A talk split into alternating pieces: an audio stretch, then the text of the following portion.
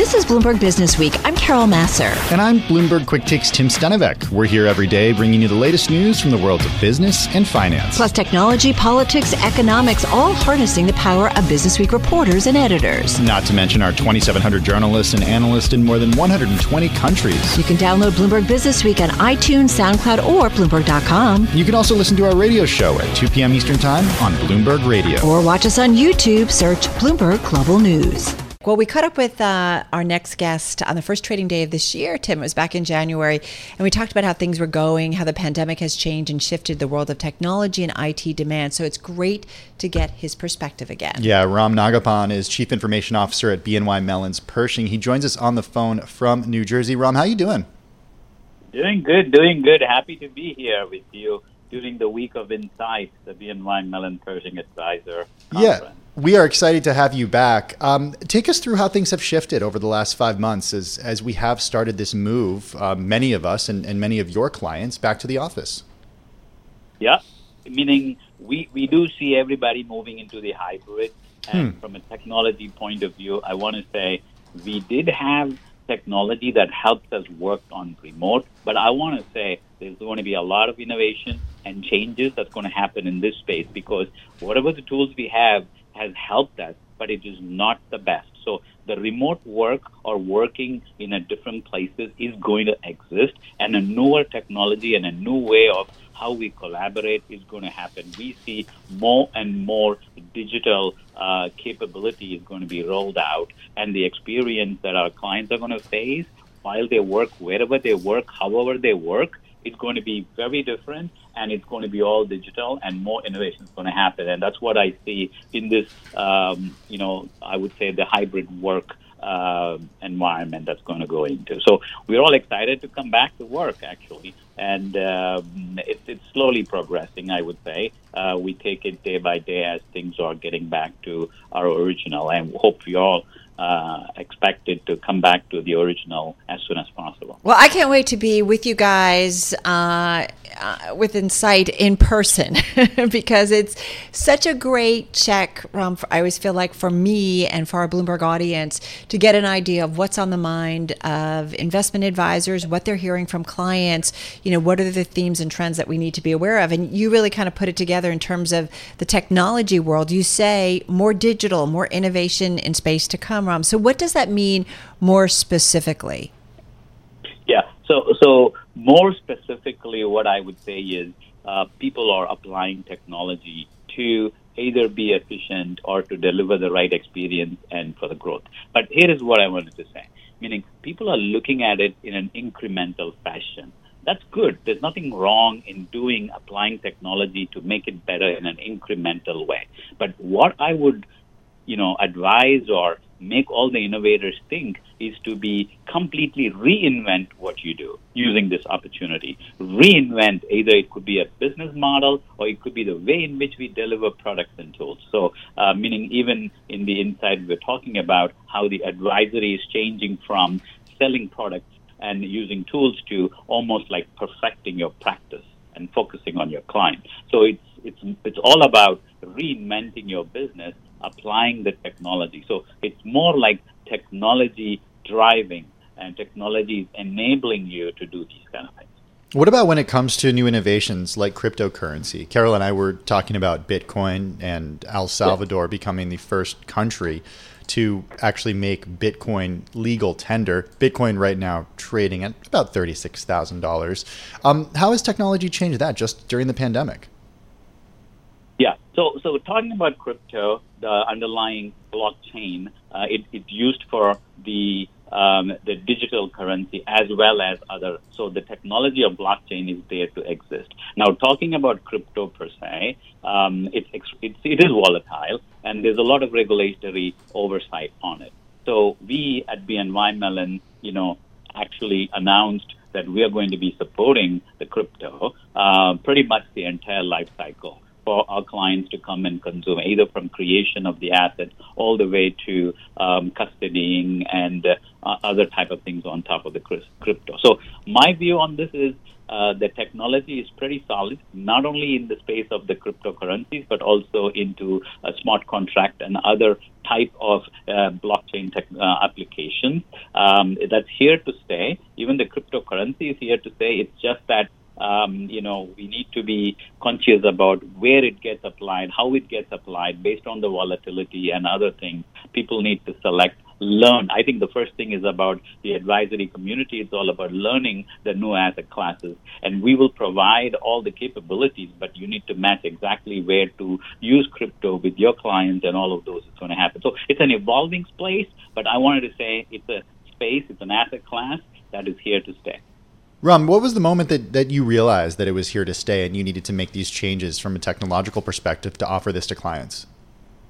See, my thing is when when you see the price fluctuates and institutions getting in. See, it, it started you know, a long time back. It actually started as a retail, you know, the initial coin offering. But then when the institutions get inside, then it's for the real. It's for the real. It's for it's for the time. It's here to stay because everyone, big and small, they're all looking at the asset classes. The regulation is looking at it. So they're trying to. When the regulations are all looking at it, it is an asset class that's here to stay because they're all going to make it, you know, I, I don't want, I would say safe and sound and correct and um, for that asset class to stay. And then it's for real. It's for here to stay.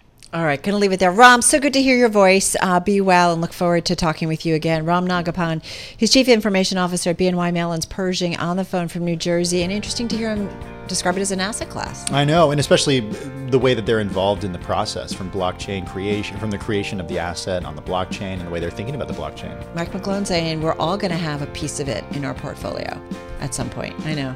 I, who knows? Time will tell. You're listening to Bloomberg Business Week with Carol Massar and Bloomberg Quick Takes Tim Stenovec on Bloomberg Radio. Check it out. Another batch of names have been added to the meme stock frenzy as retail traders latched on to their latest favorites today. So, yes, we've had GameStop, AMC, Hertz, so last year.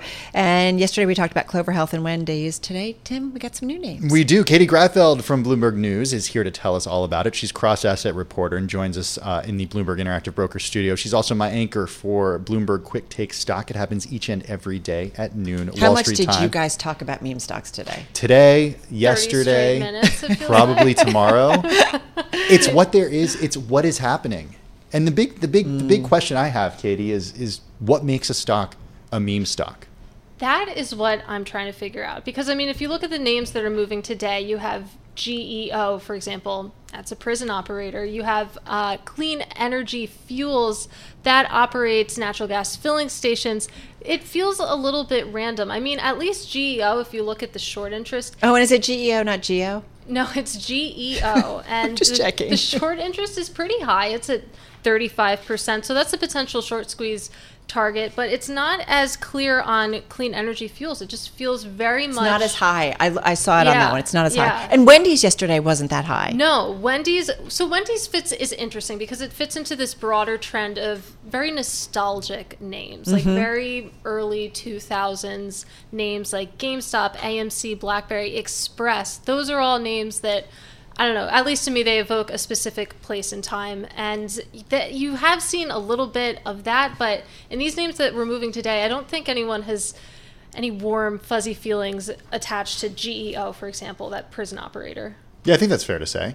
Yeah. Well, but but it but, you know we we were talking earlier before we got started a conversation we were having with Joel Weber, editor of Bloomberg Business Week magazine, because we have to think about how do we cover this because often there's a fair amount of volume in these names, right? And so when you look at the markets overall, but I do feel like when you look at market caps and things, there's such a small sliver of our financial and market universe. Exactly. It almost feels like Russian roulette, where suddenly Totally. one day you're going to wake up and there's just going to be crazy volumes in names that really haven't seen anything like it. And it's interesting to me. I mean, it's interesting to try to track this ball of money around the markets, but it's also interesting to see professional investors try to adapt to it. Because, I mean, what do you do? And there's actually a great article on the terminal right now from my colleague Lu Wang, who spoke to who spoke to Chris Harvey from Wells Fargo, who who said that his hedge fund clients they don't want to short any specific names. They're afraid of getting squeezed. So they're moving into shorting ETFs and really Mm-hmm. large companies because you don't want to end up in this situation if you have a lot of money on the line. Well, I wonder about the chatter that's happening in places like Wall Street Bets right now, and it's a place that you spend a lot of time. And look, it's for work. you love saying that. I do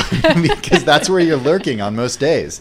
And I do I do wonder what they're saying about these companies today and also if it's possible for some hedge fund to come in and you know front run essentially the conversation in there and say wait a second we're going to get in early on this because we know that when people talk about this in this forum there's increased activity. I mean, you have heard a few investors or hedge funds come out and say that, you know, we are basically doing that. And if you do scroll through these pages, I mean, you can kind of get a sense if people are trying to like put together blueprints, trying to mm-hmm. identify short potential short squeeze targets. So there is a sense that I mean this can't all be retail. At a certain point, you probably see some more institutional, some professional names come in and try to capitalize on that. What's interesting is clean energy fuels um, is up six out of the past seven trading sessions for a gain of nearly 48%. It's up like 46 or 5, 45, 46%.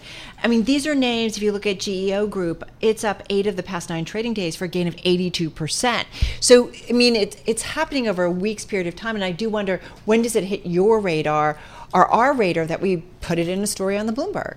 I think that's a great point. And that was something I was thinking about with Clover Health earlier Mm-hmm. today. It's not doing so well today, but had an amazing day yesterday. And you saw options volume just spike yesterday. But if you look into April, for example, or even last week, a few weeks leading up to yesterday, Right. it was something you saw building. So it it feels like it it doesn't it's not like turning on a light switch. It's is something that builds and but it just feels like it explodes onto the radar on one specific day and when you get double digit moves. Right. And I do wonder like, is there some formula or algorithm that people are trying to figure out that how do you track do all of these meme stocks go up for about eight days you know what i mean like i do wonder like what is how do we kind of find what the next one is because i know bloomberg intelligence has been looking at this stuff Yeah, and trying to track it. absolutely. And that's something that I mean my colleagues and I are trying to determine is there some pattern here? But then you have companies like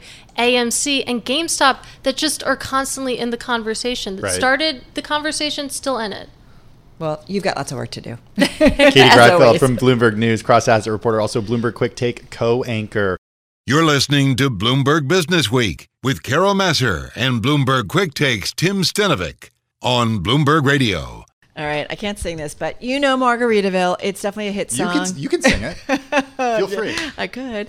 Uh, it's a chill state of mind. It's a multi-billion dollar marketing empire, and Tim, it is the newest attraction in Times Square. It is. It's also the cover story uh, for the uh, new issue of Bloomberg Business Week magazine. It's available on newsstands and at bloomberg.com slash business week. Joining us now is Joel Weber, editor of Bloomberg Business Week. He joins us right here in the Bloomberg Interactive Broker studio. And Austin Carr, technology reporter for Bloomberg News, joining us on the phone from LA. Joel, I learned so much. I learned all I always learn when I read stories in Bloomberg Business. I had no idea that Margaritaville's empire was this big. Uh, that's the best thing about this story is that little. I mean, you know Jimmy Buffett from Yeah. music. I mean, it's near and dear to me, um, being a, the parrot head that I am. Uh, and the fact that he was able to turn one song into basically something that's even bigger than his music success, um, this the scale of this empire is amazing, and and it is a I'll call it a modest news hook, but uh, they are in the process of opening Margaritaville in Times Square, right off Times Square on 40th Street, and it is the. It feels just like the perfect time to take over Manhattan with Margaritaville, right? We all need As the it. city reopens and uh, you know we're all vaccinated and get to go celebrate with you know um, way too many margaritas, I'm sure. Um, so so Austin, uh, rewind the clock a little bit. Tell us about how you got the story. Um, I actually started reporting this story because I had uh, come across their frozen concoction maker, um, which I would highly recommend. I think we describe it in the story as the uh, iPhone of adult beverage makers, and it, it very much is that. I mean, it's it's really a beautiful piece of machinery, and I just realized, oh my God, like if this company Margaritaville, which I also had those asso- associations to the song or to you know a tequila hangover, but not to this sort of uh, hardware maker or hotel empire. Um, and so I just started getting interested in, in diving deeper into the research, and that's where the story started. And we realized there was so much more when we started talking with Margaritaville, their executives in Florida, and just realizing they were not only opening this $370 million property in Times Square, but right now we're in the process of developing 25 or 26 or more properties around the, the globe, from retirement villages to boutique hotels to resorts to RV parks, water parks, you name it. Uh, they're sort of really in, involved in so many different entities that, that just sort of boggles the mind. How did it all get started, Austin?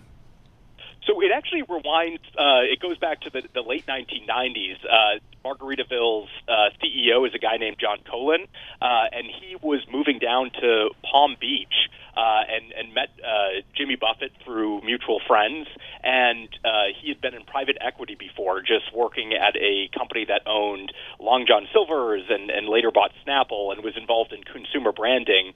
And when at a Jimmy Buffett, he just realized this is the biggest brand there is. These parrot heads, sort of, uh, you know, just really enjoying themselves at this concert, moving in unison, could sort of sort of you know win over more consumers than uh, you know Long John Silver's ever could, and they started exploring uh, John Cohlan and Jimmy whether or not they could build this into a larger empire. And the first thing that they opened was a big, massive restaurant in Orlando uh, near Universal Studios theme park, uh, which was sort of an ode to Jimmy Buffett and what he stood for in terms of Margaritavilles, music, um, you know, sort of the general uh, salt shaker vibe that he has.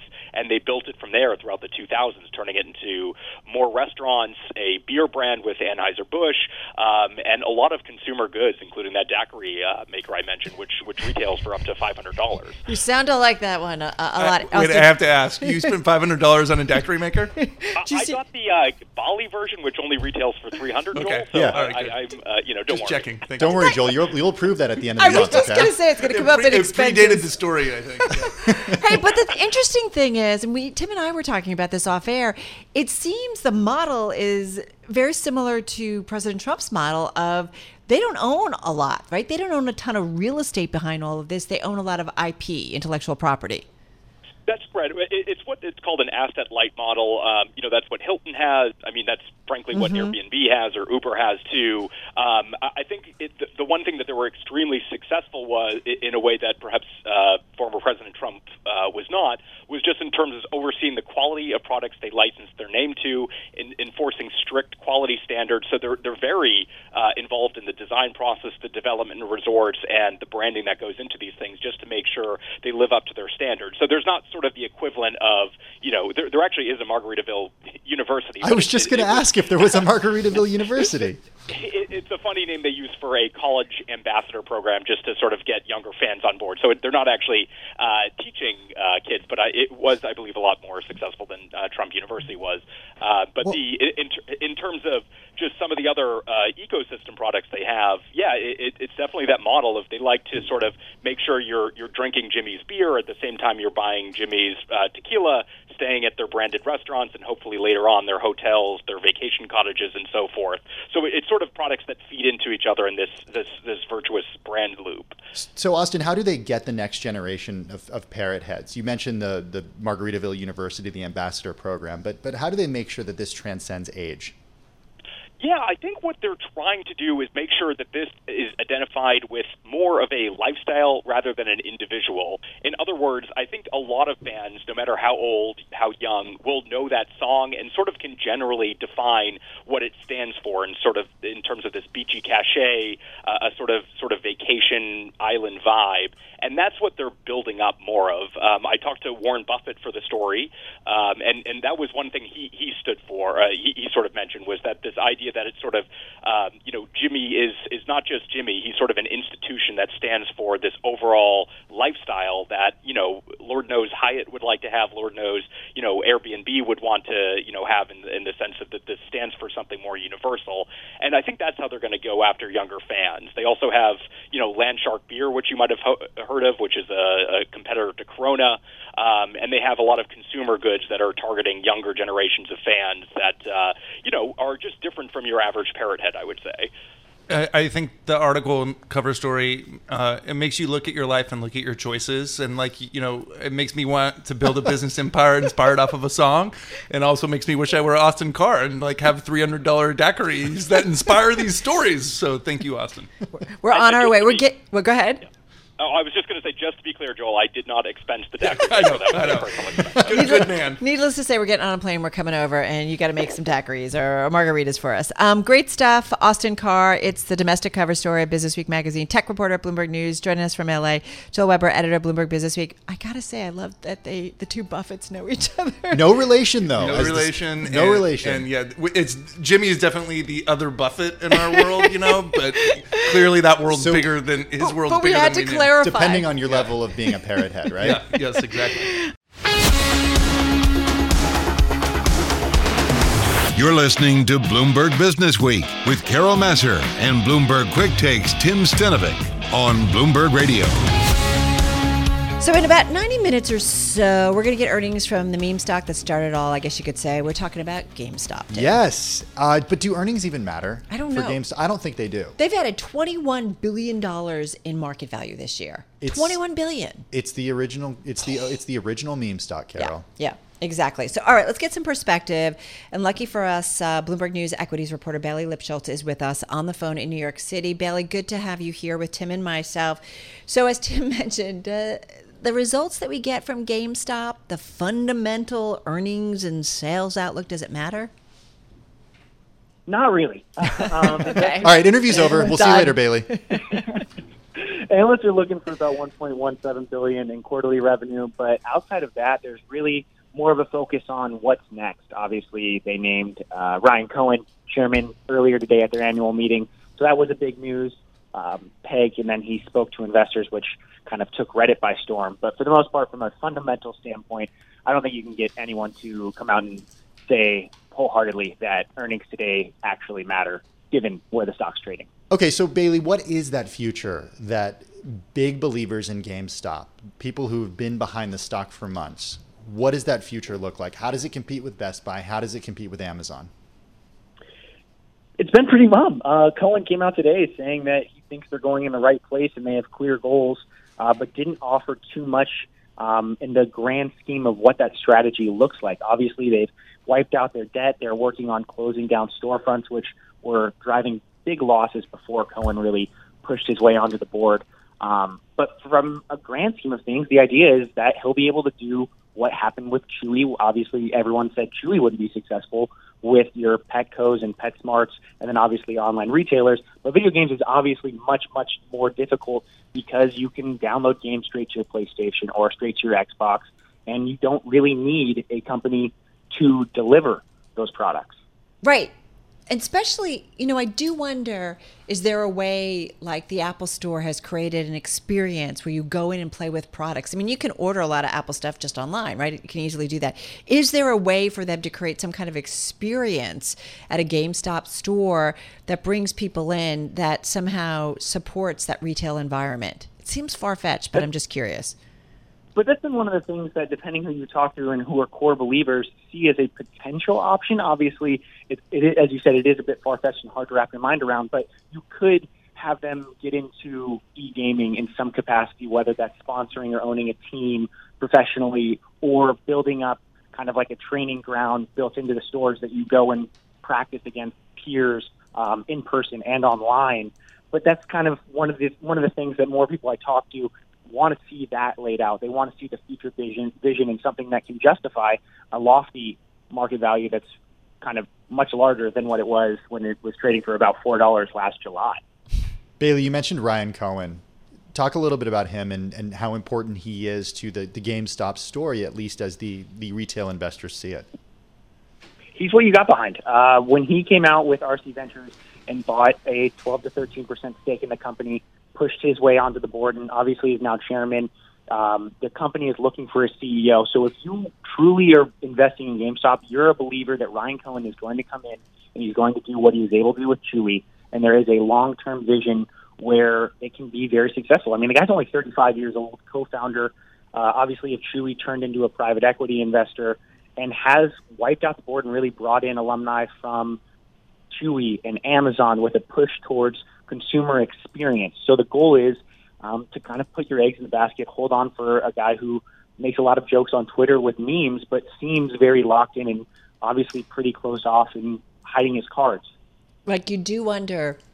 I mean, they did lease, right, a huge distribution center, right, 700,000 square feet uh, in Pennsylvania to improve its distribution and delivery. So they obviously have high expectations. I do wonder, as you said, Bailey, they've gotten rid of their debt, so they've certainly improved their financial house. Are there acquisitions they could make that could totally kind of turn this company into something different that ultimately maybe is spun out or sold or acquired by somebody else? I think that's the question. Um, what what is the big step? What is the big leap for GameStop? Do they get into game publishing? Maybe I don't know.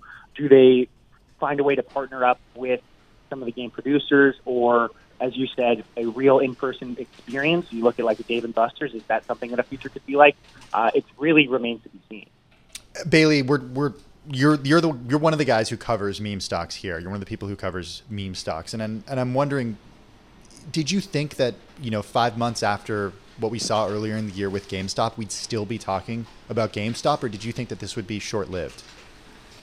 I thought we would be st- talking about it. I did not imagine that we would see a trend where the basket of the OG meme stocks is trading where it was back in late January, and I wouldn't have thought that AMC would take the world by storm like it has. Wendy's, um, you name the company, Clean Energy Fuels. People were making jokes about cow poop on Reddit. I, I did not imagine Wow. it would be this big of a deal and paid this closely attention to by core financial institutions. I just, you know, one of the fun things I did, Bailey, earlier today was like, who owns GameStop?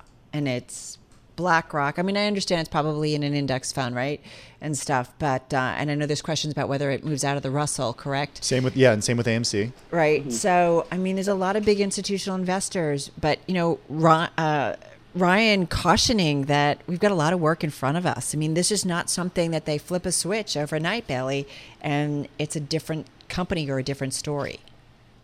Exactly, and it's very tough because as an investor, um, if you're an institution, 20, almost $24 billion in market cap is really tough to get behind when you're just talking about a vision and what it could be and this Herculean task that is to reinvent and recreate GameStop and make it a core part of the gaming ecosystem. It's obviously very optimistic and there is a huge growth potential, but what does that look like? Because if you're managing a good amount of money, it's hard to get behind a guy who was great one time with a valuation where it is now and with the stock trading at $320 when it was, again, $4 about Yeah. 11 months ago.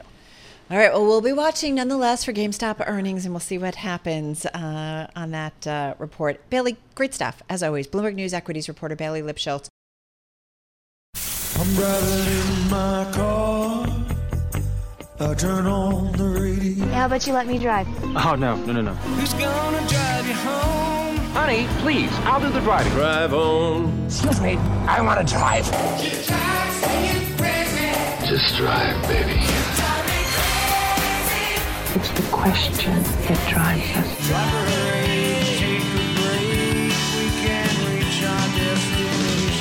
This is the drive to the close That funky music will drive us till the dawn. on Bloomberg Radio. All right, let's get to it, everyone. Just about 10 and a half minutes left in today's trading session. It is time for the drive to the close. We've been bouncing around, but we are just, we've took another leg down in the last hour or so, so we're near our lows of the session. Let's bring in Julian Brigden, co-founder and president of Macro Intelligence, our MI2 partners. It's a global macroeconomic research firm that's been around for a decade. Julian's with us on the phone in Colorado. Julian, how are you? I'm fantastic, thank you very much. I was just listening to the weather forecast and realizing, realizing why I'm glad I moved to Colorado. Hey, way to rub it in, okay? Exactly. Sorry about that. Yeah. 300 days of sunshine a year, skiing in the in the winter. All right. It's a little rough here right now. Not for you though. Um, markets make sense of it for us right now. We're we did see a leg down in the last hour, down 137, as Charlie just mentioned on the Dow. So little change though overall when it comes to the S and Nasdaq. We feels like we're waiting for that inflation report tomorrow. But how do you see the trade right now? So I think, I mean, I think these are incredibly calm markets. I mean, there's really very, very little going on.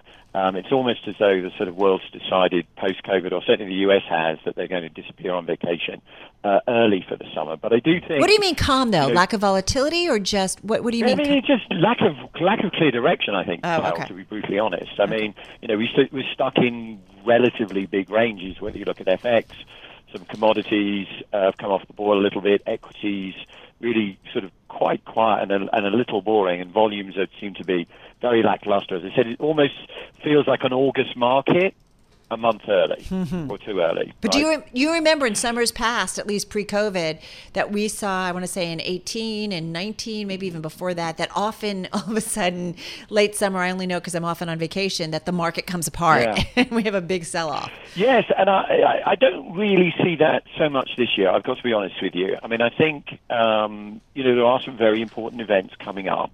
Uh, we do have obviously the ECB tomorrow, and then also we've got this inflation print. But I think, you know, when I look at the inflation story, and I think it's a huge story, and, I, and I'm not as sanguine as the Fed uh, when it comes to this assumption of transitory. At least I think from a market perspective. I mean, I think the Fed would argue that they're transitory maybe two years out. I really don't think the market's going to give them the benefit of that doubt. Um, but when I look at tomorrow, I'm looking for a pretty high number. Uh, our work suggests that we could be looking at a number in the very high fives, possibly as high as six for the headline CPI. Wow. Um, I think, yeah, and it's just look. I mean, in part, Tim, it's just base effect. It's a natural way of doing that. But when you look at just look at simple things like how high PPI is going um, and the rate of change on those, you can pretty much get a, a pretty good estimate for CPI. And I know uh, Jay Powell has told us that companies will be reluctant to pass on price increases, but I'm calling his bluff on that one. I just, I think we can see it in every single CEO conference call that when you create essentially inelastic demand by, you know, stimulating the economy to this degree and then opening up, then companies do have pricing power. And I think CEOs are taking it with both hands and using that to push on those increases. So I think you get a high print tomorrow. Then I think we settle down and it, it's a it's a waiting game because we now have to, and that by definition is we have to discuss this transitory, and that doesn't happen in a month. It might happen in three months. It might happen in six months. Um, but it becomes a much more, as I said, it becomes a waiting game and not a sort of where's the peak? Let's pick, pin that, Right. you know, tail so, on that. so donkey. Julian, if if there is a high print tomorrow, what happens to the equity market? Mm. How does it respond? Um, look, I mean, it, it really, well, I mean, the first question is what happens to the bond market. I mean, the bond Yeah. market has Settled down. quite significantly. Yeah. Yeah, I mean, really c- come, coming quite a lot. And I do think, in part, Carol, that's because people recognise this is likely to be the high print, right? You know, just from a base effect perspective. And then, as I said, we go into this longer, more elongated debate. Um, but obviously, I think if you saw a number of this magnitude, Yeah. mechanically, you've got to see a move in things like break evens, which should push push put some pressure on on uh, on nominals. Well, Julian, but you know, as most of us, as I know, I've got my logical brain and I've got my, oh my God, look at that print. Our Bloomberg mm. intelligence team has been reminding us that it's all going to take more time when it comes to these inflation numbers and really economic data mm-hmm. points. And they're talking about into 2022 to fully separate when it comes to things like, you know, the transitory forces pushing prices higher than durable increases in inflation. Mm-hmm. We, will we be logical though when we see kind of a crazy print tomorrow, do you think? Especially when we're waiting kind of on earnings and that next batch of reports where CEOs give us some indication of what's going on. So, look, I mean, I think there's enough stimulus, there's enough economic momentum in the economy. Um, I mean, if I just look at, say, the inventory cycle, it's only really starting now, and we can barely get ahead of the thing. When I look at the capex cycle, to me, this seems early cycles t- type stuff. I mean, I think we've got enough economic momentum to keep this economy going into the middle of next year.